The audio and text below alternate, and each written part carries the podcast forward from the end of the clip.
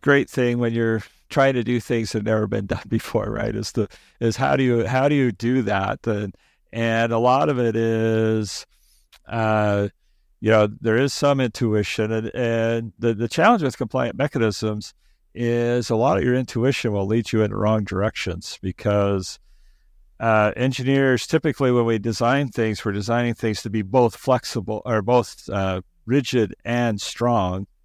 And what happens is uh, is people then start to to get this intuition that strength and stiffness is the same thing, and and they're not. You know, it's just that because you've usually tried to make things that are both stiff and strong most of the time, ninety percent of anything that you design, you want to be both stiff and strong. You start to equate those two and think that stiffness and strength are the same thing, and and part of succeeding in compliant mechanisms is realizing that stiffness and strength are actually different things. And I can make something be both flexible and strong.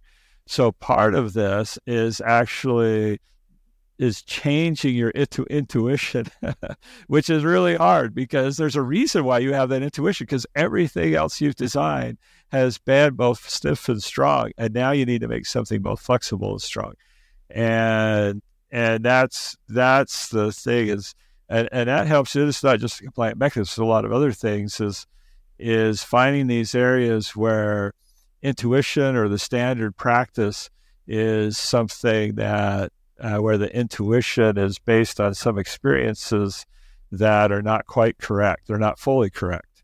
And and then challenging that and finding you know those things that you could you know that you can do. And that took you know, I teach a graduate level class on compliant mechanisms, and it takes about you know three lecture periods of going through and proving this to the students. You know, all the equations and everything that yes, you can make something flexible and strong.